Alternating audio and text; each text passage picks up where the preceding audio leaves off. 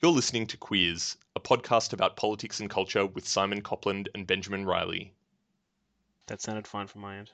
Cool. Okay, that's the important thing. Uh, okay, let's do it.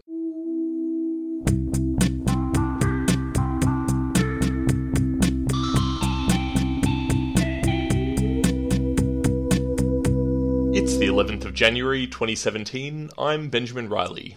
And I'm Simon Copland. Welcome to Queers. Each week we talk our way through questions on a theme, and this week we are talking about identity politics. But before we get into all that, given it's been a little while, Simon, how was your break? Yeah, it wasn't too bad. Um, pretty busy actually. We, uh, me and my partners, um, moved just before Christmas, um, and in that period, the three of us simultaneously, well, not simultaneously, like one by one, got sick. Uh, so it was it was a bit tiring and a bit stressful. Um, but then once that was done and uh, we were moved, we went down to the coast for a few nights, uh, which was really nice, just a, a, bit of a relaxing time. And then came back to Canberra um, after Christmas and spent some some really good days just sort of tidying up our new house and relaxing and catching up with friends. Um, and my partner Martin, his mum is in town, and uh, we've been doing sort of touristy stuff that we have that we haven't done yet, or that we you know you do rarely um, with her, which has also been really quite nice. Actually, it's been a good excuse to sort of ease back into the year. Like touristy to... stuff in Canberra. In Canberra, yeah, yeah. So I mean, like, what are you like? What, like what? Because you've lived there for quite a while. Yeah, yeah, but like I've I've lived here all my life. But you know, so we went to the National Museum uh, the other day, which I've I've been to before, but like I haven't been to for quite a while. Um, you know, and things change. We went to the zoo yesterday, which again I've been to ages ago um, but I haven't been to for ages. Um, you know, we took the excuse to go down to the river and go swimming over the weekend. Um, maybe this weekend we might be going to the nature reserve um, or something like that. So you know that, that kind of stuff that you know you live in a place and you don't go to the museum every you know very often because yeah, you know yeah, yeah. you live in the place. Um, so it's nice to have that excuse to, to do that and and as I said it's you know sort of easing back into the year of working and um, I'm gonna have a pretty busy year so it's a nice excuse to to not be like straight into the straight into the hitting the grindstone straight away. Sure. You know, how about you? Uh, yeah, I had a really lovely break. Uh, went up to Wodonga, which is where I grew up. Um, uh, to see my parents for Christmas. My partner came up with me with me, which was really lovely. Just kind of sat around drinking gin and I don't know, doing very little, which is what Christmas tends to be for us. Yeah, um, yeah that sounds lovely. Yeah, it was really nice, and then just kind of you know suffered through the heat a bit in Melbourne in the the week between Christmas and New Year's, which is always always what happens as well. I really I hate I hate summer.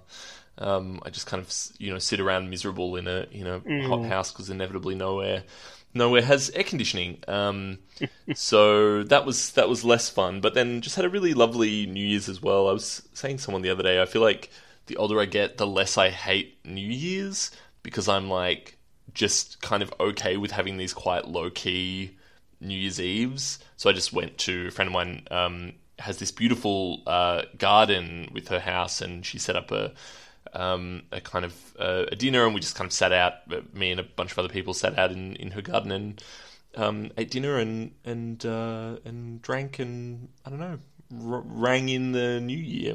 That sounds really nice. I agree with you. I, I yeah, sort of when you hit a particular age, I reckon you sort of start to appreciate that New Year's is not. It doesn't have to be this big event every time. Totally, um, it's not like, can... oh my god, where am I going to be at midnight? Like, yeah. I've got to be dancing. I've got to be doing something crazy. Like, yeah, yeah, yeah, yeah I don't need to. Yeah, yeah, so this I think this was the first year in ages I went to a party, but it was a very low key party. Um, it was kind of a small group of people at a party that was it was quite nice. Um, so it wasn't that like intense having to dance and get get really drunk type thing. Um, it was just you know hang out and chat with some friends, some good friends, um, and, and and that was really good. Hmm. All right. Well, should we get into the discussion? Let's do it. Well, at the end of our year in review episode last year, our last episode of the year, Benjamin finished with probably the quote of the podcast, I reckon. Um, talking about identity politics, Ben said, We've just got to get past it because I cannot see any of this changing while we are so hamstrung by this bullshit. Uh, so we were kind of thinking about that episode quite a bit afterwards and realized that while we, we talk about identity politics all the time on the pol- on the podcast, you know, it's a bit like things like I don't know, neoliberalism, where we probably don't sit down and we use the word all the time, we probably don't sit down and have a proper conversation about what it is and why we're so keen on critiquing it. So we thought uh, today, starting off the new year, um, we thought for the benefit of ourselves and for you, our listeners, um, we thought that's what we'd do today. Uh, we want to step back and ask some of the big questions that sort of define this show in many ways. Um, you know, what is identity politics? Where did it come from? What don't we like about it? And what can be done differently? Um, so Ben, to start us off, uh, you know, you get the big question to get us going. Can you give us a bit of a summary as to what identity politics means to you, and maybe to build from that, why you're so critical of it? So I'm going to uh, cheat a little bit here. Um, Simon worded me up that this would be the first question, and uh, um, you know, because it's it's terrifying. Uh, I've gone back to an article that he and I wrote uh, last year for Overland about. Um, uh, it was kind of a response to a, uh, an article that another writer had, had written in in Crikey, um, a, a, publication called Crikey. So it's you know it's, it's, we'll probably link to the article in the in the show notes, but um, of relevance is that it includes a, a basic description of identity politics, um, and so you know basically what it is on a on a very basic level is a philosophy and practice of building political movements around um, identities. So uh, that might be, um, you know, sexual identities, gender identities, uh, race, um, age, uh, disability status. There's, you know, I'm, I'm, sure people can imagine all the different kinds of identities that are covered by that. Um, I so I, I mean that's pretty much it in its in its most um, basic sense. So using those identities as a kind of starting point for um, political action and, and political movement. Um, I would say that as part of that, as we said in this article, there, there's an implied kind of essentialism to identity politics that mm. uh, by sort of defining yourself in terms of an identity, um, it is uh, you know saying that that thing is sort of you know that that what I would say is a kind of abstract category in a lot of ways is is inherently a part of you and somehow essentially a part of you rather than uh, um, socially constructed or mutable or uh, you know changing or performed or um, you know any of those sort of more kind of fluid uh, ways of thinking about uh, uh, behaving and and being.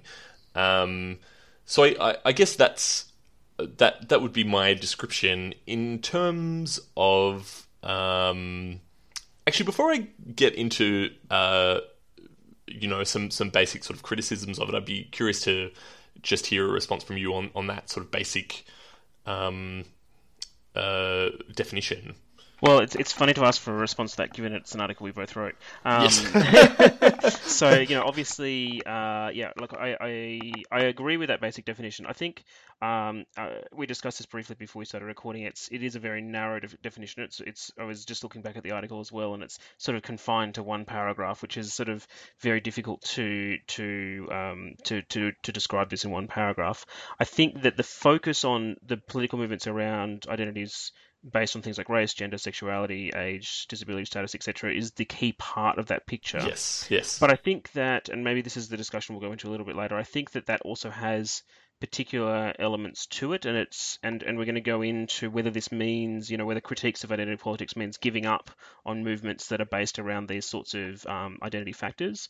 And I think that the I, uh, I think it's going to be worth talking about some of the differences between uh, material realities versus identity, um, sort of self-identify, self-identification, which I think is a key part of my criticism of identity politics, um, and that um, is a little bit further, further, you know, sort of being able to recognise that you know, oppression based on these sorts of identity factors is definitely real, um, whilst also being able to critique the approaches, the responses to that is, a, is something that I think we'll need to do. Um, totally. That, so totally. that goes that goes a little bit later in, in the discussion, I think. But I'd be I'd be intrigued. You know, I, I agree with your. Um, with your with your broad definition, and I think we should um, maybe sort of start with the critique as a way to maybe dive into this a little bit more.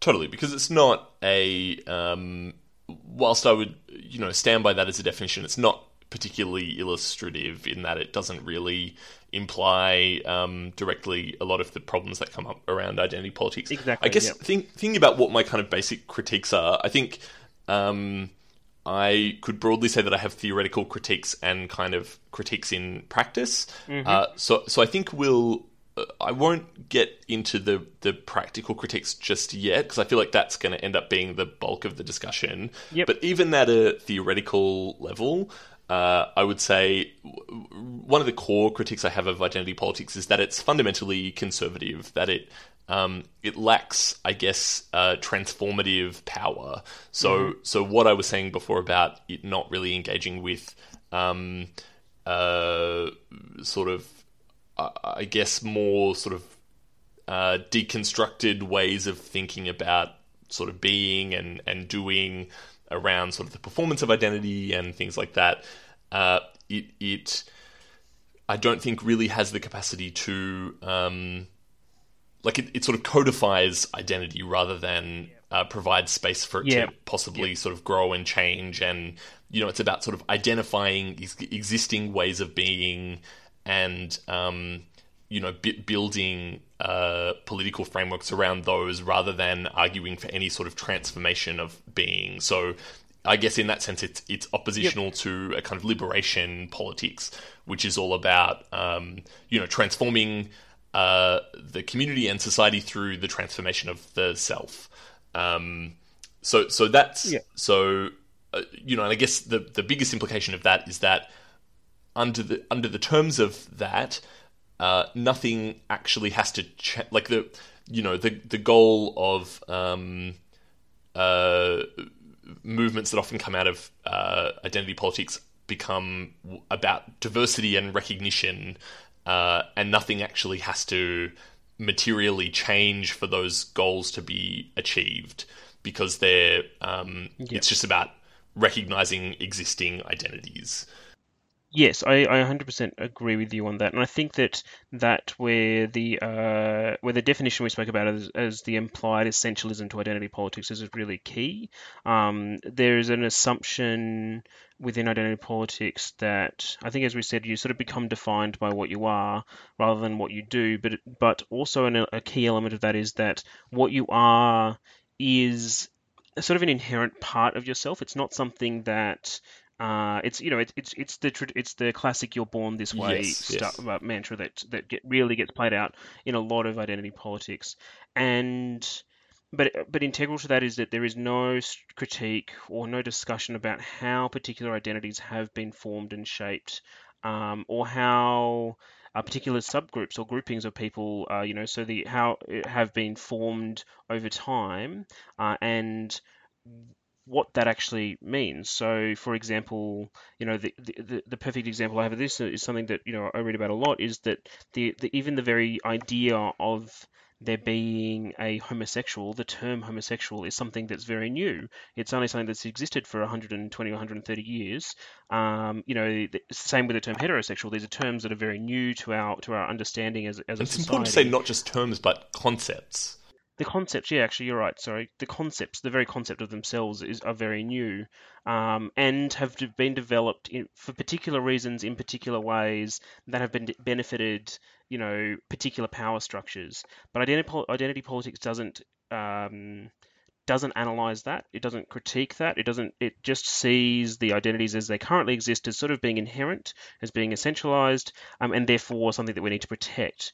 Um, and in doing so, if you provide critiques to that, you end up becoming becoming the evil bigot. You know, you, if you're the person who does this, you're sort of the person who is denying the right for somebody to be that identity, which is, you know, sort of for me just lacks sort of some sub- substantive critical analysis that you know you can't. It's it's it's, it's a hard line to it's a sort of hard line to uh, sometimes fine line to, to walk along. But you know, we have to be able to critique some of these groupings and the, the, the way that identities are shaped. Um, but identity politics Totally. doesn't allow that to occur um, because it Now, I, so know, I would. I would say because I can kind of hear an imaginary chorus of listeners kind of going, uh, you know, and, and kind of having some issues here, and I, I think it's worth kind of saying here, and, and I think this is going to come up a lot. So, so you know, we'll, we'll try to be explicit about it, but I suppose take this as a to some degree blanket acknowledgement of of this as a sort of um, problem with with analyzing this stuff. That I feel like a lot of what you're talking about is arguably well and and this for me is sort of the the question at the heart of all this it could certainly be argued that these things are not inherent to identity politics that that in practice they are uh, a, usually a part of movements based on identity politics but you know if if we take that sort of basic definition that um, it is simply a, a, a, way of political organ, like a, a, a form of political organizing that is using identity as a starting point, then there's no reason really why. Uh, well, not no reason, but you know, hypothetically, the kind of criticisms that you're making um, don't necessarily, you know, they're, they're not inherent to that idea. I think it's, Yeah, yeah. it's more that uh, I mean, I would say that that way of thinking about identity. Um, I mean, God, even identity just becomes this sort of meaningless word when you're talking about it like this. But even that way of thinking about um, politics uh, very quickly leads to the sorts of things that you're talking about. So I think that that sort of analytical distinction is probably quite important to make. Yeah, it's it's the kind of um, you know, in in theory, what could this look like? What, what could identity politics look like? Um, doesn't have to involve these sorts of elements. In practice, that's not the reality, and so there's the difference between the theoretical discussion and the and the what what what occurs in reality. Uh, and I think the theoretical discussion is important to have, but we also have to recognise that this is a type of politics that occurs in, that occurs in a reality, uh, and um, it's that's that's sort of where the basis of our critique comes from. Yeah, I mean, I- think that actually a really good way to get at that is the question. You know, if we were to sort of play devil's advocate here for a second, I mean, it's funny because I feel like we're always playing devil's advocate, so it's like uh, devil's advocate to our own devil's advocate, Yeah. um, and and think about what we might say is uh, if we were to argue for identity politics, what Yeah. what what might we say is is good about it? Can you can you have a crack at that? Well, uh, look, I think I think at the basic level, uh, you know, and to start off, if we go back to our original definition, I think you know, understanding that there are oppressions um, focused around things like race, gender, sexuality, sex, um, age, disability status, etc., etc. I think that the the the recognition of those oppressions was was and remains really important, uh, and I think that that is something that we can't deny. That the civil rights movements and the and queer movements and uh, feminist movements are, are all extremely important. And I hope, you know, I don't want to, to deny that as part of this podcast. I don't think that that is something we want to do. Um, clearly, given that we have an episode, a, a podcast called Queers, um, Yeah. and so that's that's really that's really important. That this is not a not a re- not saying that you know what we should do, and and, and a lot of the sort of um, reactive ways of dealing with identity politics is to say, well, we should just not do, talk about these issues. We just spoke, talk about class, or, or, only about class, or only about economic issues, because all of these minor identity politics issues are, you know, are, are not valuable, or you know, or they they they they they don't help you know, in Mm. some particular ways, you know, and, a- and a lot of the reaction to you know for, to a lot of the political events last year, that's that's been a lot of the reaction to that. So I think that that um, is really important. I think that also, uh, you know, I think that playing devil's advocate, there could be a lot to say about the capacity to uh, for identity politics to break particular social norms or partic- particular identity norms, I guess, to be able to say, look, um, you know, when you see this proliferation of gender identities, for example, or sexual identities that is that is occurring in our modern world, um, you know, it was Facebook who last year released all of the I can't remember exactly how many different like um, ways to 50 identify 50 different ways to identify your gender on, on, on Facebook. You know, and that that what that can do, what one could argue, is actually end up breaking down a whole bunch of these really restrictive norms around gender and sexuality, and that that is a really valuable thing um, to occur, and that people are able to um, step back and say, well, oh, this is what I want to be, and and and and um, and that that sort of individualized process may end up breaking down sort of social expectations. I would have a critique of that, but I think that that is sort of so sort of the clear um, pros around identity politics or some of the clear arguments for it that it sort of allows people to be who they want to be um, and promotes that yes. really strongly. Although with the with the rhetoric, you know, it allow that it allows people to be who they are. Um, yes, you know, which is obviously a, an important distinction. Yeah, I mean, and I think what you've identified is kind of both you know, the the same thing is sort of both identity politics' strength and its weakness, which is that it's super easy. Like it, it mm. you know, basically allows people to engage in a, a, a kind of ethical framework that's just about essentially learning a set of rules about how to, um, uh, you know, recognize diversity and acknowledge diversity.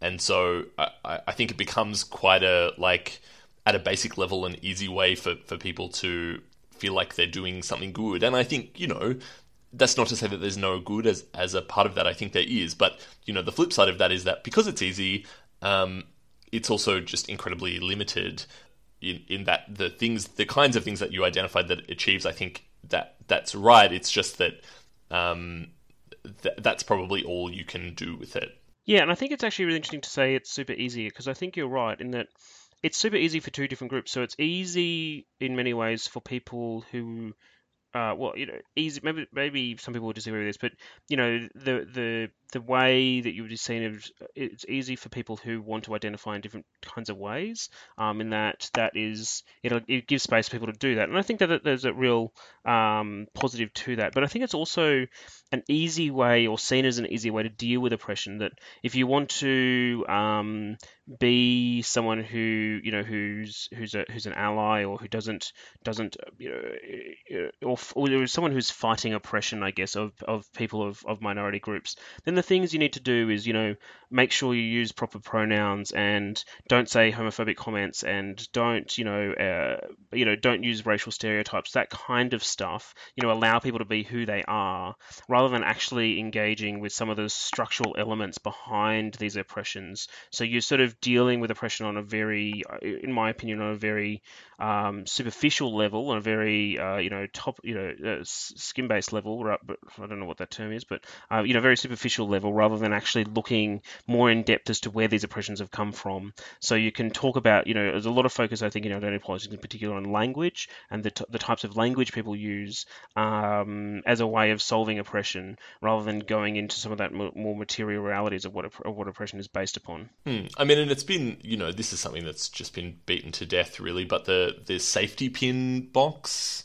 yeah, know, but it's just like the kind of perfect ex- example of this. It's it was a, a couple of um, uh, African American women in the US put together this.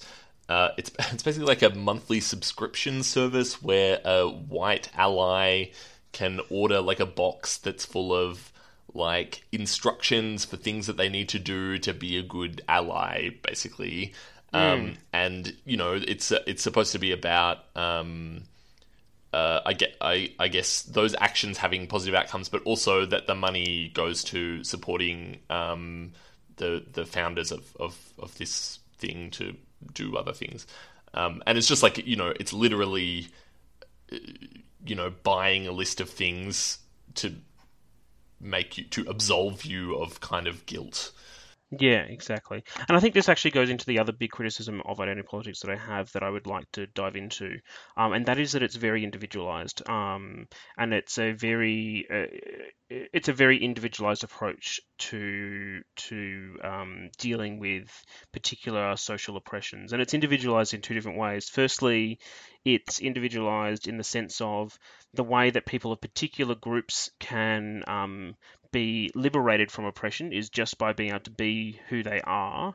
Um, so being able to have that space to be able to identify as as as they are, I guess, as they as they inherently are. Sure. Um, and to be able to do that.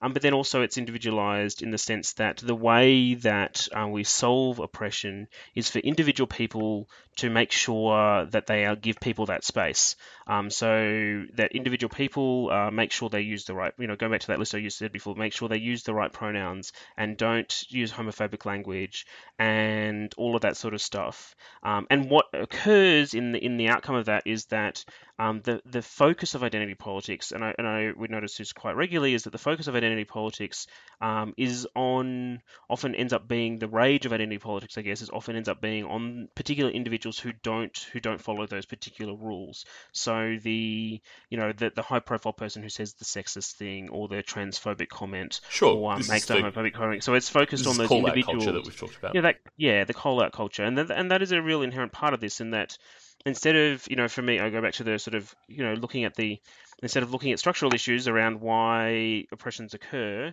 we we blame the individual because it's you know because it's a very individualized Mm. approach approach to oppression.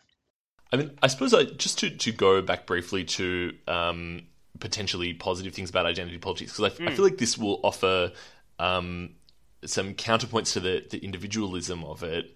Uh, or well, one of them will, you know, because for me, what what the, the the strength of it really is is is as a um, uh, a, a impetus for political organizing in that it's been hugely successful both now and you know for decades uh, as just a, a, a a way to politically organize you know to to bring a bunch of people together um, for some sort of common goal. And whilst you know that can quickly devolve into the sorts of stuff that we're talking about um, on a basic level uh, you know as as um, as we've talked about, I mean, think things like, and particularly when engaging with with mainstream political systems, things like LGBTI uh, have been incredibly um, helpful as ways to just engage and engage with with sort of some political change, and to make people feel a part of that change. Uh, so I think that's one thing, and I guess like secondary to that, I would say that it also has the capacity to just make people feel good, which sort of can't be underestimated. In in that a lot of uh, a lot of people, or who who have what we might say are sort of marginalized identities, you know, have maybe experienced you know a lot of trauma or blah blah blah blah blah, and and you know pride can be something that can come out of ide- movements based on on identity as well. Yes, I think those are two really good points, and actually, I think what they um, the, the the question that they lead me to is um, is can we you know so so uh, so I said before I don't think that we have to um, th- th- this isn't about getting rid of movements around things like race or gender or sexuality or Sure. sex um, and that uh, actually, you know, those things have had huge impacts. You know, the the impact of the decriminalisation of homosexuality cannot be underestimated. You know, the impact of the civil rights movement in the United States cannot be underestimated. Um, as as with the same of you know Black Lives Matter at this point of time. Um, but does can we have a type of politics that engages with these sorts of questions of, of questions about oppression around race and gender and sexuality, etc., etc., etc., that doesn't devolve into identity politics or the types of criticisms that we've made so far, or are they inherent to having that discussion, to, to having those sort of, sort of political movements, or are, are there other ways that we can do things um, that can still engage with this particular uh, with these particular issues without sort of becoming really identity focused? What do you think about that? Well, I mean, you know, th- this will surprise no one, I'm sure. But the the obvious answer that I'm sure both of us would have is is a, a focus on sort of class issues and and uh, economic issues. I think I would almost like flip around what you said and say, given how embedded identity politics is, and how much it just dominates, um, you know, quote unquote left wing uh, political movements, I, I feel like it's the question for me is almost more how can we incorporate things like uh, material inequality, economic inequality into the the kinds of identity politics based identity-based political movements that certainly seem to be here to stay.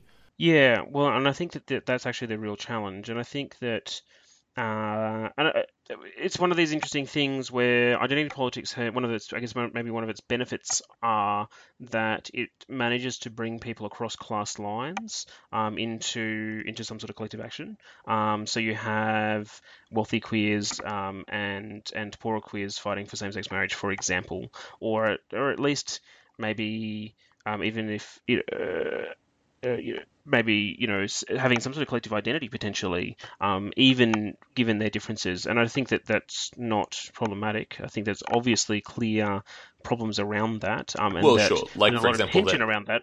The those movements and marriage equality is a perfect example of of a movement which tends, you know, ideally it would create the divide. divide um, cross those class divides, but in in practice, the the wealthy just end up controlling the movement yeah. for their own ends. Yes, exactly, and I think that, uh, but I think that that's what I was trying to get. What, what I was going to get to is that the it's it's an interesting one in which identity politics, in ways, in ways, bring you know sort of brings people across those class divides. Some in some particular ways, um, but at the same time, that creates these inherent problems in which uh, you have situations where uh, movements um, you know, are said to be, you know, or you know, marriage equality is the, the, the, the, most important issue of this, you know, the last ten years or so. But it is one that benefits the wealthy, particular the wealthy people in those in those identity in in those identity groups a lot more than it, than it benefits those poorer people. Um, but I think that what I was trying to get at is is that I think there is an inherent difficulty in bringing in class politics to this form of identity politics in many ways, given the fact that there is such a cross, um, uh, you know, uh, such a cross cultural, there's such a, sorry, there's such a diverse grouping of people along class lines within these sorts of movements. And what actually, in many ways, is more valuable to me is to be able to um, to re-identify class as a major issue um, and then to do that across identity groupings rather than within identity groupings. Um, so sure. you know, so to be able to say actually the the, the struggles of uh, women and uh, uh, you know the struggles of poor women and poor queers and poor black people and poor indigenous people um, ex- poor people with disabilities are actually much more common than the struggles of uh, poor queers and rich queers in many ways. Um, and I think that that is sort of bringing class back at that level is actually what needs to occur, or at least having that discussion that brings class back at that level to understand that you know class that, that that's that's where class lies. That there are different class interests within queer groups, for example, within queer people, um, and it's going to be hard to bring class into that debate when the, there, the, when there are such different class issues in those groups. Um, and that building alliances across groups may actually be more valuable. Sure. I mean, I, I want to ask the the really sort of obvious question here, which I, I, I which I don't feel like we've addressed directly, and I, it's probably important to do so. Mm. Why would you argue that? So that statement you made before about um, there are probably more commonalities between poor XYZ people than there are between rich and poor yeah. queers. Uh, how would you argue for that? Because I feel like that I just have a I, I feel like there's a basic question here around like why do we think class is important or more important than identity as a basis for political organizing? Oh, see, that's a big question. But it's kind um, of it's like, kind of yeah, it's you know, isn't it? Yeah, yeah, yeah, yeah. It's essential. Look, I think that there's an important material reality to class that just can't be underestimated, and uh, I'll just you know I'll be really clear. Like class, in many ways, is the defining power structure that exists in our um, in in our in, in in a capitalist society. I mean, capitalism is based on class, and that the existence of class is really integral to ensuring the system survives, but also that means that it, it it's integral to ensuring um, you know, uh, but sorry, it's integral to the ensuring the system survives, and therefore, what that means is that you have um, an inherent uh, amount of pressure that must occur in a class-based system, um, yes. and and and that has real material impacts in which you have situations where there are people who are living a high life when there are people who are struggling to get, uh, you know, food day by day. Um, now, I want to say very clearly that there are people who are queer who are uh, in that same situation, or the people who are women, obviously, people who are people of color in that same situation, and it is often um, the uh, the queers, the women, people of color who are the ones who are in those poorer um, situations, or people who are in those lower classes. So there's obviously, and this is where it gets complex, in that there's obviously some crossover in which you know the identity, your identity has an impact on your class status basically. Um, and that's kind of important. That's where this gets a bit difficult because you can't sort of discount identity entirely. And some some try to do that. Some try to say, well, you know, identity doesn't matter. Class is the only thing that matters. Um, but I don't I don't fully agree with that because I think clearly identity has an impact on your class status. Um, there are particular historical reasons for that, in the sense that, uh, for example, um, queers in you know if you look at the history, queers are people who have seen been seen as um, sort of dangerous to a capitalist system because they they don't fit to a general family mold, which is sort of seen as an important structure within capitalism. You know, women end up in that situation because um, historically, largely because um, they end up in, primarily in the home um, to to look after children, and that is a situation in which um, you know they they they're not earning as much as men, so that's why they often end up in a lower class situation. Um, people with disabilities, same situation in which um, they end up in that situation because they can't earn as much often um, because of, potentially um, uh, lower capacity to work, you know, in, in the in the standard capitalist mo- model of work. So people end up in these situations. But class is the thing that still, in my view, is the underlying integral part of a system of oppression that exists in capitalism, and that's why it's more important. It is it is the central oppression. Um, these other oppressions still clearly exist, but they're often related more to class than class is to those oppressions, if that sure. makes sense. And I think when when we talk about the intersection between class and identity, it's also worth like uh, identity is such a shit word. I feel like it, it, it it's it it's really difficult to talk about because it, it just has become so um, we just talk about it so freely and don't really deconstruct it at all in the same way we talk about community, for example. Uh, yeah. But I think it's it's worth saying that, like, whilst I I don't really believe in a sort of essential inherent identity, um, I mean, I, I, I think that it can feel like there is one, um, but you mm, know, I think absolutely. it's a, a, sort of uh, problematic concept in a lot of ways identity as a kind of grouping still has material realities because society is structured around perceptions of identity in, in a lot of ways. Mm, so it mm. has those kind of material outcomes. I think that's a kind of important um, distinction to make as well. Yeah, no, I think that's really important, and and and I think that there are also material realities to identity as well. So you know there are material realities to class in terms of your uh, your status as um, someone with basically fewer resources than somebody else, or more resources than somebody else. Um, there are you know, and this is this is contested in particular areas, and there's lots of blurred lines in this, and I want to acknowledge that. But there are material realities to to a particular identities as well.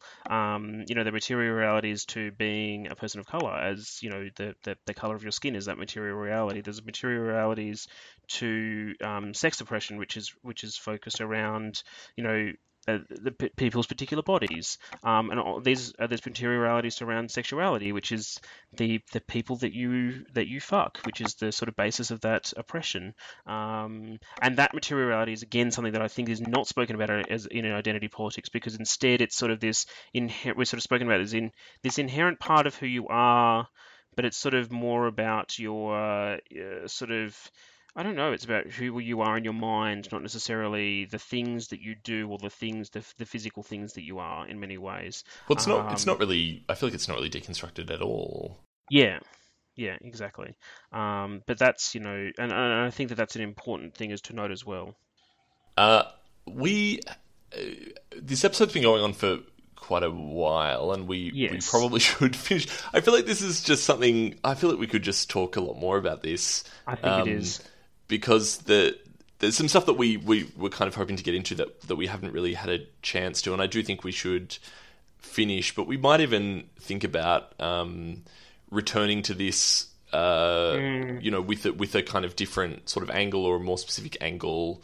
Yeah, let's have a yeah, a I think, think that's a good idea. that. I was just looking back at the, the, the notes that we took, and I think there's a lot more we could discuss on this. Yeah, totally. Uh, we'll have a think about that. Were you, um, but you know, was there anything that you wanted to add finally to to this discussion? No, I, I actually think this was valuable, though. Um, I think it was good to be able to actually talk this out. Uh, I found it particularly valuable, um, and I hope our, I hope our listeners have too. Totally, and uh, you know, I hope um, you know we are certainly uh, try very hard to be to to the extent that it's possible self-aware and self-critiquing of our positions on on class and and against identity. So I, I hope this has been a good opportunity for us to um, defend ourselves. Mm. Uh, and, and I, I would really encourage people to get in touch with us. I mean, Twitter's probably the easiest way. We'll we'll give the the details for that in a moment, as we always do. But to to really, um, you know, put the put the thumb screws to us if there are things that you are unsure about or disagree with, because I think it's important that we're able to defend ourselves. Yeah, and I think that actually it's particularly important in this particular moment because following the political events of the last year, this is a debate. You know, I was just doing some searching before we started, and this is really a debate that's really heating up. Uh, and a lot of people, for example, have blamed identity politics on the on the loss of Hillary Clinton um, to Donald Trump. Um, a lot of people have blamed identity politics on the Brexit vote last year, um, and I think a lot of that that uh, debate has been quite narrow. Um, has just said, you know, we should stop talking about gay people and stop talking about women and should only talk about class. And I think that that um, debate is important, but also has the capacity to to head it head in a very different direction that I would not necessarily just agree with either. Totally, and I think um, that that exactly what you're describing is is probably what I'd be keen to make the basis of another discussion about this stuff. Yeah, absolutely. Yeah, so I think it would be worth um, having that discussion, and I'd like to hear from other people about about their views on this because I think it would be useful to to build into this discussion. Hmm. Uh, well, that's that's it for us today, I guess. Uh, thank you for listening, and we will be back in a couple of weeks with another episode. Um, in the meantime, you can catch us all our past episodes on queers.podomatic.com, and please go and subscribe to us on on iTunes. And as we say every episode, please leave us a review and rating, which will help other people find us. I am constantly finding out about people in my life who are very close to me who haven't uh, reviewed and rated us on iTunes. Simon and I, I get, I get very cross. I'm just like yeah. withholding friendship now because I'm like, you've just got to, you've just got to, you've just got to do it. Um, yeah, so as as I said before, you can find us on Twitter, uh, and and please do get in touch, particularly about this episode because I think it's an important one to have more perspectives on. I'm at Ben C Riley and I'm at Simon Copland, uh, and you can also catch me on Facebook at Simon Copland Writer. That's it for us today. We will see you all next time. I'm looking forward to it.